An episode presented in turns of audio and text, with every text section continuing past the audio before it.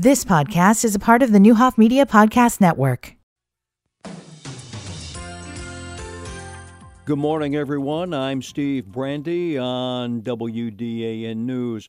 We are into the new year, and there's no time like the present to contact the Vermilion County Conservation District for building and shelter rentals for your big events in twenty twenty-four. The Conservation District's Laura Danzl says from weddings to birthday parties to reunions and graduation parties, they'd love to talk with you.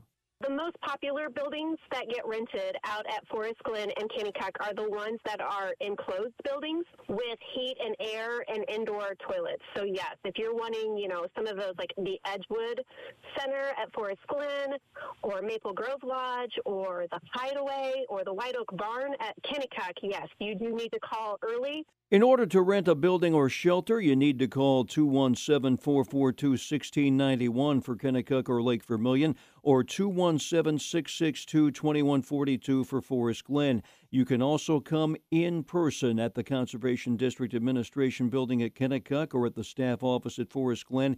In-person and phone reservations usually begin at eight a.m., but for today only, January second, you can arrive for in-person reservations early at seven thirty a.m., getting a jump on the new year. For more information on everything that the Vermilion County Conservation District has to offer, please go to the link at the end of this story on our website, Vermilion County First dot com. Area Republican Precinct Committee members have nominated two people to replace a pair of G O P members of the Vermilion County Board who recently stepped down. Nominated to replace Shelley McLean in District three is Kevin Bodine, and nominated to replace Joel Bird in District one is former Chief Inspector for the Vermilion County Sheriff's Department, Gary Miller.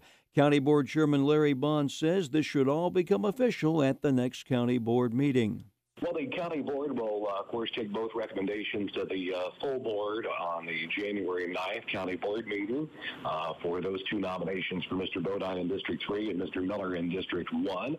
And uh, both of those gentlemen will be uh, sworn in uh, at that meeting and confirmed. And that's a week from today, Tuesday, January ninth, at the Vermilion County Board meeting in the Joseph G. Cannon Vermilion County Administrative Building, starting at six p.m. Now, something happening this week to be aware of. B and B Construction will be handling demolition work at the old C and D's Silver Dollar Lounge at three thirty-one South State Street in Westville. Motorists are advised to use extreme caution in the area. Some lane closures are scheduled.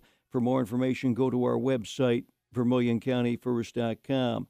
Also on the website, Danville's First Fridays event for January, Fire and Ice, is back. It's this Friday. From the Vermilion County First dot com news studios, I'm Steve Brandy. You've been listening to the Newhoff Media Podcast Network. For more, visit Newhoff Media dot com.